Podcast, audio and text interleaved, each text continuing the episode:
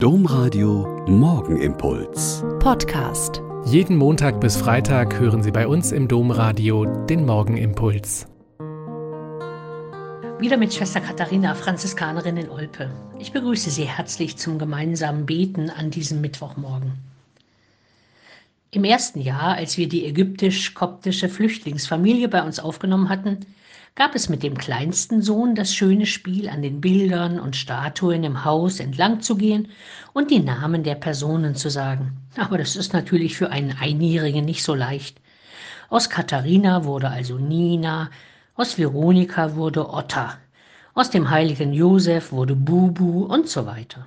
Und im Treppenhaus, an einem Poster mit einem Kreuz, kam dann Oh, guck, Schua. Es hat ein bisschen gedauert, bis ich verstanden habe, dass er Jeschua, Jesus, meinte. Heute denken wir mit der Kirche an den heiligsten Namen Jesu.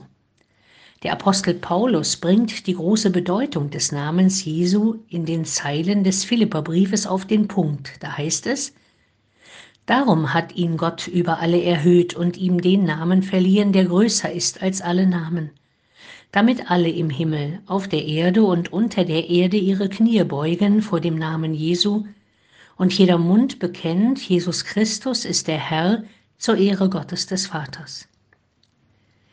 Der Name ist schon von seiner Übersetzung her gewissermaßen Programm.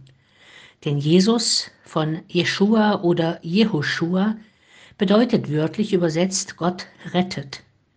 Somit spricht jeder, der den Namen Jesu nennt, immer auch ein kurzes Glaubensbekenntnis an den Retter.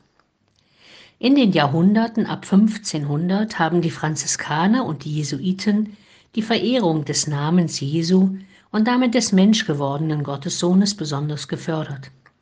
Erst seit 2002 ist er wieder als Gedenktag im römischen Kalender. In der Ostkirche hat sich das immerwährende Jesusgebet, auch Herzensgebet genannt, erhalten. Und viele Menschen beten es. Es geht ganz einfach und heißt, Jesus Christus, erbarme dich meiner. Nehmen Sie sich zwischendurch in einer Pause, beim Warten an der roten Ampel, auf die Bahn oder beim Weg zum Einkaufen vor, dieses kleine Gebet zu beten.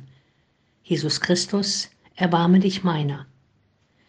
Sie bekennen und vertiefen ihren Glauben an den rettenden Sohn Gottes und an den, der gesagt hat, ich bin bei euch alle Tage bis zum Ende der Welt.